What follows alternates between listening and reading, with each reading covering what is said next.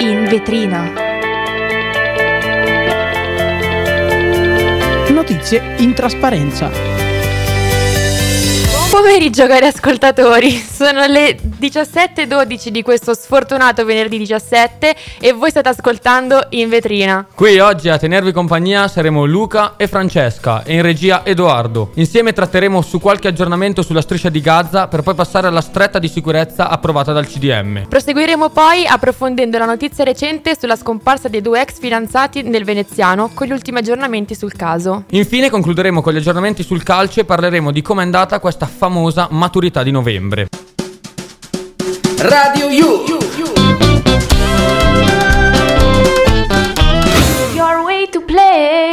La Palestina sogna i mondiali, ma prima ancora uno Stato libero e sovrano. I calciatori palestinesi vivono in uno stato di ansia costante a causa della guerra e di ciò che sta accadendo. Nel giorno delle nazionali, in cui è cominciata anche la seconda fase delle eliminatorie mondiali, è tornata in campo per la prima volta dall'inizio del conflitto tra Israele e Hamas anche la Palestina, che a porte chiuse ha pareggiato 0-0 con il Libano nel gruppo I. Le parole del CT palestinese descrivono le condizioni in cui gioca la sua squadra, capace di cominciare con un risultato positivo che fa sperare nel passaggio del turno. Che basti pensare che la Palestina ieri ha giocato anche priva di tre titolari che non sono riusciti a a lasciare la striscia di Gaza. Sempre il CT afferma che le difficoltà maggiori sono quelle psicologiche. Come fanno a non pensare a ciò che sta accadendo in Palestina ai loro familiari e amici? Afferma inoltre che mentre la squadra si trova sul bus provano continuamente a chiamare casa. E anche un ex giocatore della nazionale della Palestina, Said al-Kurd, si è ritrovato con la casa completamente rasa al suolo a causa dei bombardamenti. È riuscito a portare via con sé soltanto una coppa e i suoi trofei di carriera. La sua immagine davanti alle macerie ha fatto il giro tra i compagni. E allora avanti con il sogno dei mondiali, a cui la Palestina non ha mai preso parte. Intanto si cercherà di limitare i danni contro l'Australia, anche se i giochi che contano sono quelli fuori dal campo. Arrivano continuamente aggiornamenti anche da Shifa, dove mancano cibo e acqua, e anche a Gaza, dove sono chiusi 26 ospedali e 9 sono solo parzialmente operativi. Il ministero infatti lancia l'allarme su Al-Shifa, dove è ancora in corso l'operazione dell'esercito israeliano.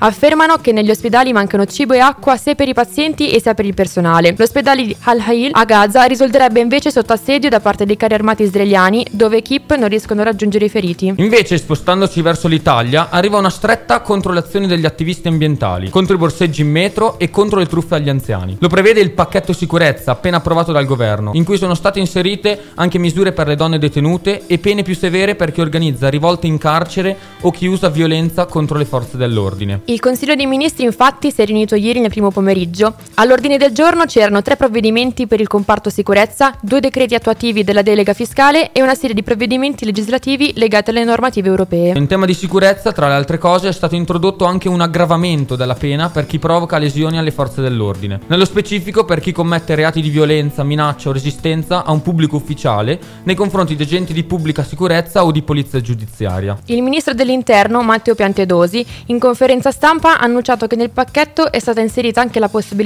per gli agenti delle forze dell'ordine di portare con loro armi no- di non ordinanza mentre sono fuori servizio. In pratica gli agenti già autorizzati al porto di un'arma da fuoco di servizio potranno detenerne una privata senza bisogno di un'altra licenza. E adesso ci sarà anche una nuova norma che aumenta la pena per chi imbratta beni mobili o immobili. In altre parole, quindi vi sarà una stretta contro le azioni di protesta degli attivisti ambientali. Questo pacchetto comprende anche il fronte dei blocchi stradali, un'altra delle azioni messe in campo dagli attivisti ambientali per protestare contro il cambiamento climatico, una sanzione amministrativa a chiunque impedisce la libera circolazione su strada, ostruendo la stessa con il proprio corpo. Una stretta anche per chi decide di organizzare rivolte in carcere. È previsto quindi un nuovo reato per chi commette ciò, sia per chi organizza ma anche per chi partecipa. Infatti la pena è da 2 agli 8 anni per gli organizzatori e da 1 a 5 anni per i partecipanti. E nel caso in cui vengano utilizzate armi sono previste delle aggravanti. Inoltre sono previste anche procedure più veloci per chi occupa abusivamente immobili altrui. In generale è previsto un nuovo delitto punibile con la reclusione dai 2 ai 7 anni per chi con la violenza o con le minacce occupa un edificio che non gli appartiene. Sono poi previste pene più severe per chi truffa gli anziani o le persone fragili. Si parla di reclusione dai 2 ai 7 anni per truffa aggravata. Arrivano anche misure contro le borseggiatrici e le detenute madri, dove il questore potrà disporre il divieto di accesso alle metropolitane, alle stazioni ferroviarie e nei porti a chi è stato denunciato o condannato per furto, rapina o per altri reati contro il patrimonio o la persona commessi in quei luoghi. Inoltre, nei processi penali per tali reati compiuti nelle metro e nelle aree del trasporto pubblico, il giudice, dove la legge consente la sospensione condizionale della pena, dovrà comunque prevedere il divieto di accesso a tali luoghi. Questa una norma fortemente voluta da Matteo Salvini contro le borseggiatrici delle metropolitane, a cui si aggiunge anche una nuova norma per sanzionare chi impiega il minore nell'accattonaggio. Nel caso in cui una donna venisse condannata mentre incinta o con un figlio minore di tre anni, invece, non sarebbe obbligatorio il rinvio dell'esecuzione di pena. È stata prevista anche successivamente la possibilità che la pena sia scontata presso istituti a custodia attenuata per detenute madri, fermo restando il divieto del carcere per le donne incinta e anche le madri dei bambini fino a un anno di età. Dopo avervi aggiornato sulle notizie sul fronte di Gaza e sulla stretta di sicurezza del Consiglio dei Ministri, vi facciamo ascoltare per un briciolo di allegria Blanco Fit Mina. In mezzo al viale giocava a pallone sulla strada sterrata dove il cielo è bordo,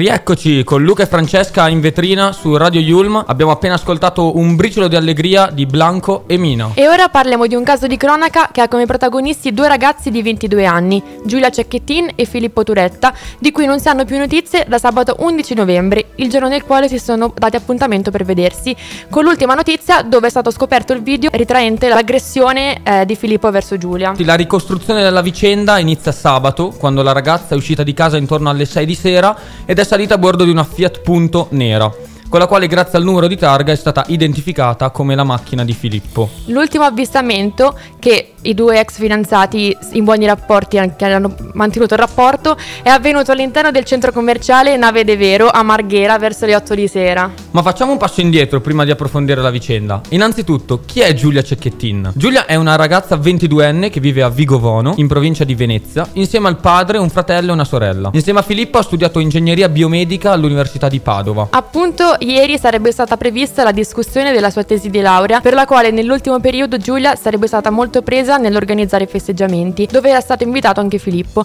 ma purtroppo tutto ciò non è potuto accadere a causa della sua scomparsa. È proprio il computer con all'interno la tesi della ragazza che ha portato con sé il sabato dove è iniziato tutto a fornire il primo elemento di prova che sembrerebbe confermare il fatto che la ragazza non si sia allontanata volontariamente. E di questo sono convinti anche i parenti di Giulia, ma non ci sono elementi investigativi a supportare appunto questa tesi. Ma invece chi è Filippo? Filippo è stato descritto come un classico bravo ragazzo, timido e riservato. Lui e Giulia si sono conosciuti nelle aule dell'università. Il ragazzo sarebbe appassionato di montagna e avrebbe condiviso questo hobby anche con la sua ragazza. Infatti, alcuni conoscenti hanno suggerito che potrebbe essere proprio il posto dove i due si possono trovare ora. Inoltre, la sorella di Giulia, Elena, dice che lei stessa lo ha descritto come un ragazzo possessivo e geloso. Definisce i rapporti tra i due come complicati, afferma che il ragazzo abbia usato su Giulia dei ricatti emotivi per obbligarla a continuare a vedersi. In più, la zia di lei avrebbe constatato che il ragazzo non era contento che Giulia, ormai ex ragazza, stava per laurearsi, dato che poi lei avrebbe voluto frequentare una scuola di disegno a Reggio Emilia. Tra gli elementi raccolti dalle forze dell'ordine vi è il racconto di un testimone che ha detto di aver visto due ragazzi litigare in macchina alle ore 23.15 di sabato. Arriva appunto una chiamata al 112 di un uomo che trova in un parcheggio a pochi metri dalla casa della ragazza delle urla di lei mentre chiedeva di smettere al fidanzato di strattonarla. Ma all'arrivo dei carabinieri i due non c'erano più. Al momento i cellulari dei ragazzi risultano spenti, ma quello di Turetta è stato localizzato per l'ultima volta a Fossò, a 27 km da Marghera, dove poco fa nella zona industriale le forze dell'ordine hanno trovato sangue e sono stati trovati anche dei capelli, mentre la sua auto invece sarebbe stata segnalata nei pressi di Vazzola, in direzione nord nella serata di domenica 12 novembre e fotografata l'ultima volta nella notte di martedì 14 da un sistema elettronico di Dark System. Ieri le ricerche si sarebbero spostate anche sulle Dolomiti di Sesto. In queste operazioni partecipano i vigili del fuoco, il soccorso alpino e anche la Guardia di Finanza. Si stanno controllando tutte le strade, anche quelle sterrate, nella speranza di localizzare appunto sta macchina del ragazzo. Per adesso non ci sono elementi che provino la presenza o il passaggio di due in alta Valposteria. Le ricerche si sono spostate sulle Dolomiti di Sesto per le misure previste del piano della ricerca delle persone scomparse. Il giovane infatti in passato avrebbe soggiornato in quei luoghi, data la passione per la montagna, e le forze dell'ordine stanno cercando i due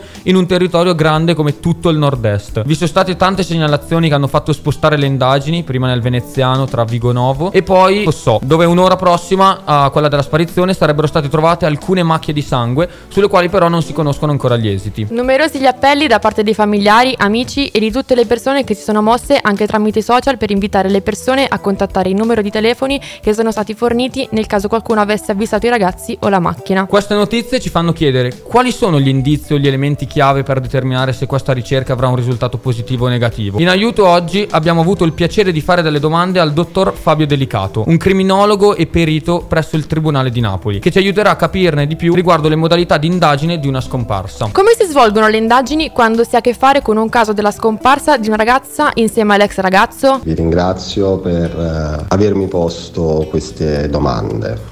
Allora, mh, per quanto riguarda le indagini in casi di scomparsa, come purtroppo quella di cui stiamo trattando, ci stiamo occupando in questo momento, eh, i due ex fidanzati, ehm, in primo luogo una scomparsa è una scomparsa, mi spiego meglio.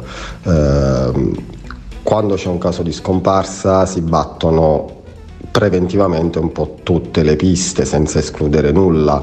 Eh, perché bisogna trovare elementi di riscontro oggettivi.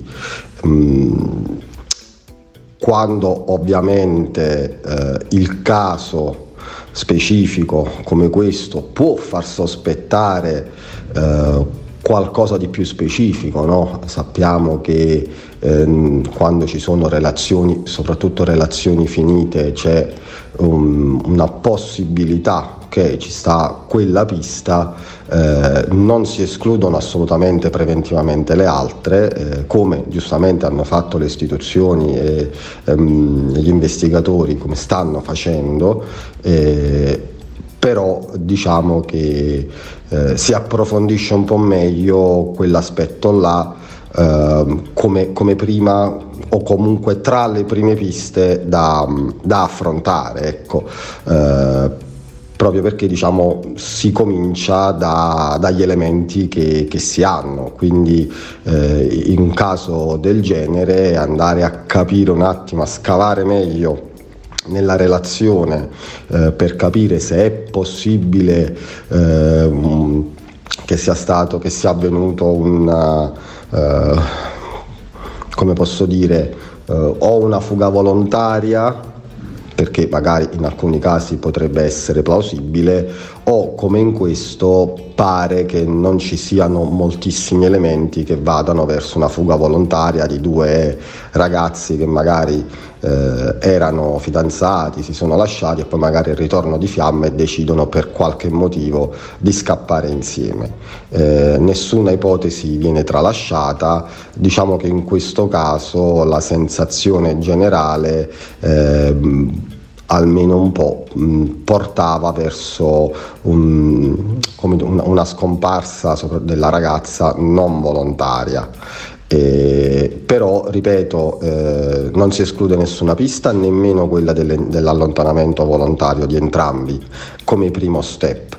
Ovvio che poi durante le indagini eh, gli elementi man mano che si, che si trovano eh, fanno indirizzare le indagini verso i posti, verso luoghi, verso luoghi, eh, verso um, ipotesi investigative di varia natura, senza, senza um, eh, tralasciare nulla, questa è la cosa più importante. Eh, bisogna seguire le tracce concrete, ovviamente eh, con un criterio anche rispetto a, a, possibilità investigative. Quindi in questo caso si, ci stiamo purtroppo indirizzando tutti, l'opinione, anche l'opinione pubblica sta cominciando a capire eh, a, o comunque a pensare, così come gli investigatori, che diciamo, l'ipotesi di una scomparsa volontaria pare sia pl- poco plausibile.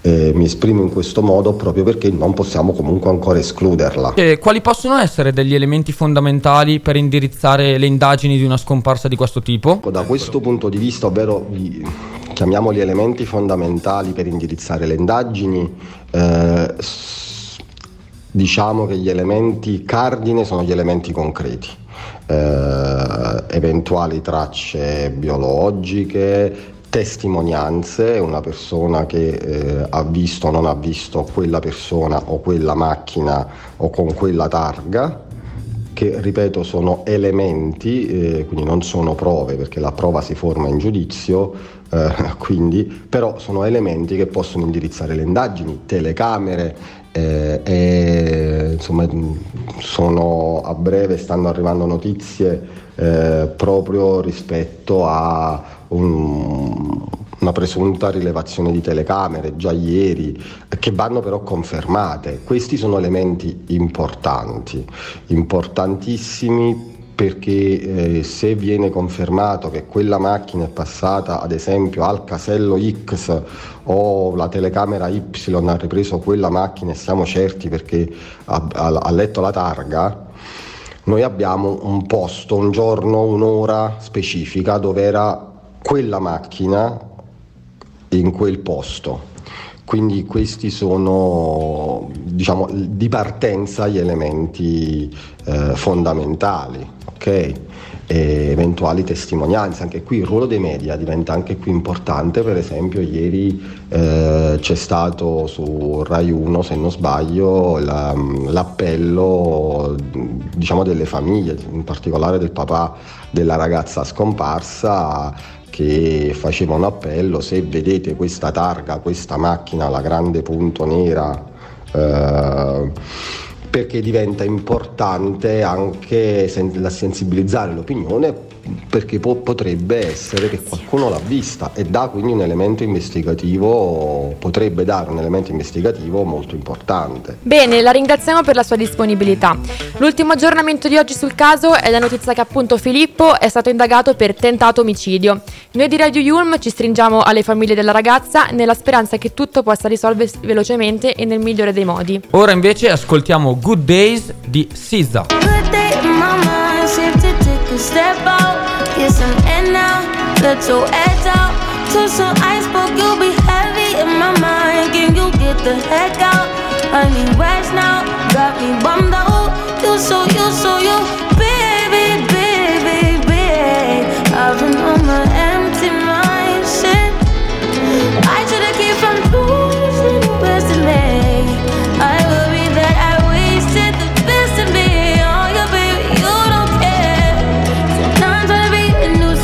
is urgent. Trying to make of little change got me a war in my mind. Gotta let go can't keep holding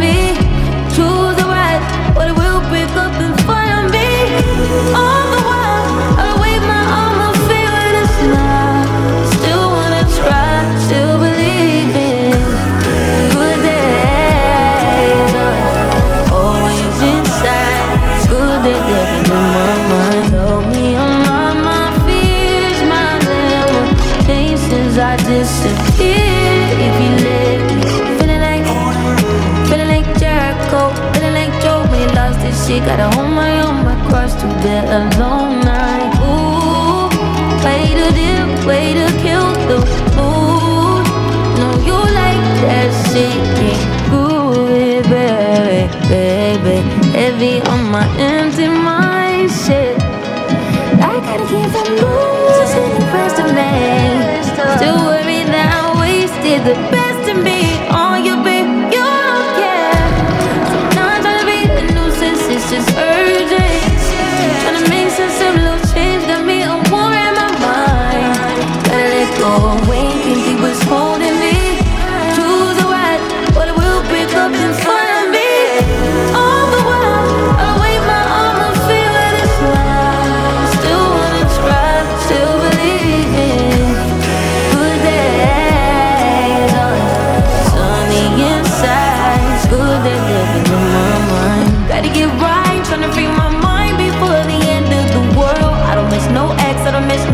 They choose not to respond.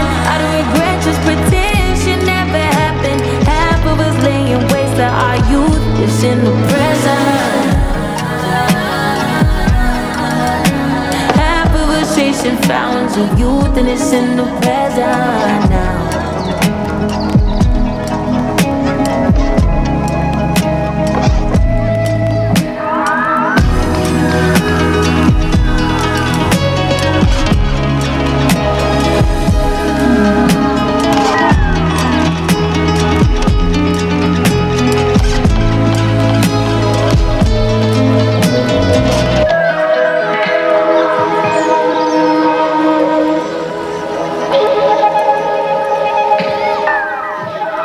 Bene, abbiamo appena ascoltato Good Days di Sisa e quindi eccoci qua con Luca e Francesca. Stasera scende in campo la nostra nazionale a Roma, nell'Olimpico alle 20.45, con un match delicatissimo, Italia-Macedonia. Un match insidioso dati gli ultimi risultati contro questa nazionale, ricordando semplicemente due mesi fa la partita a Skopje pareggiata 1-1 e quella a Palermo del 24 marzo 2022 con quella amarissima sconfitta per 0-1 con un gol della Macedonia all'ultimo minuto e appunto la conseguenza eliminazione del mondiale 2022. L'Italia deve vincere se vuole poter contare due risultati su tre questa sera, se poi vorrà appunto contare su due risultati nel match che ci sarà lunedì a Leverkusen, sempre alle 20.45 contro l'Ucraina. L'Italia si presenta stasera con questa probabile formazione: Donnarumma tra i pali, davanti a lui il quartetto difensivo composto da Darmian sulla destra al posto di Di Lorenzo squalificato, a sinistra Di Marco e al centro con le assenze di Bastoni e Scalvini giocheranno Acerbi e Gatti. In cabina di regia, dopo l'assenza di Locatelli, ritorna in nazionale Giorginio, che dopo aver preso le redini del centrocampo dell'Arsenal guiderà la nostra nazionale con accanto Jack Bonaventura e Nicola Barella. In attacco il tridente dovrebbe dovrebbe essere Berardi e Chiesa sulle fasce con al centro Giacomo Raspadori. Sperando che stasera non si riveli il classico Italia-Macedonia di sempre, ma che stasera la Macedonia non sarà amara come l'abbiamo sempre gustata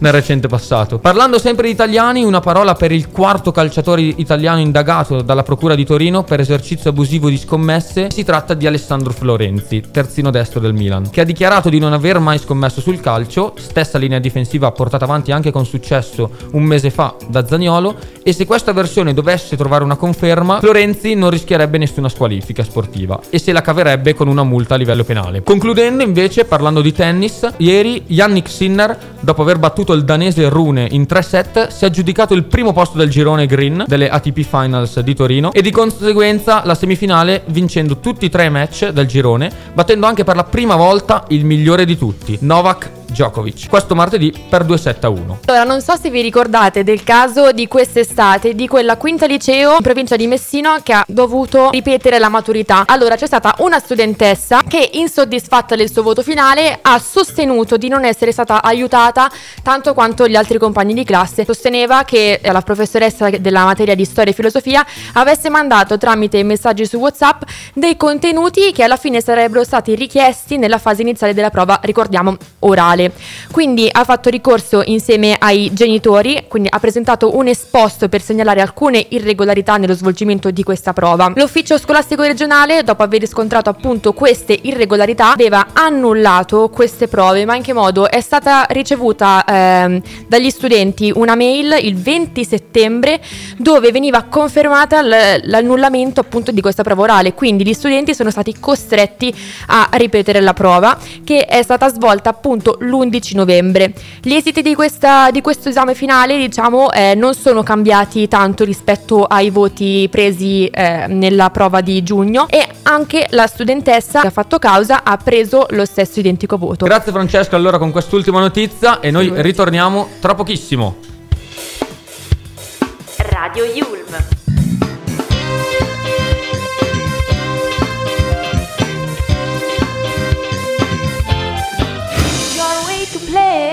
Quindi siamo giunti al termine di questa puntata del venerdì 17 di In Vetrina. Grazie per essere stati con noi, vi ricordiamo anche l'appuntamento di lunedì alle 16.45. E potete sempre seguirci su tutti i social per restare aggiornati sulle novità della radio. E se volete fateci sapere cosa ne pensate degli argomenti trattati. Esatto, con il nostro numero di WhatsApp, il 331 14 38 923. E noi di Radio Yulm quindi vi auguriamo un buon weekend. Alla prossima, ciao! Ciao raga!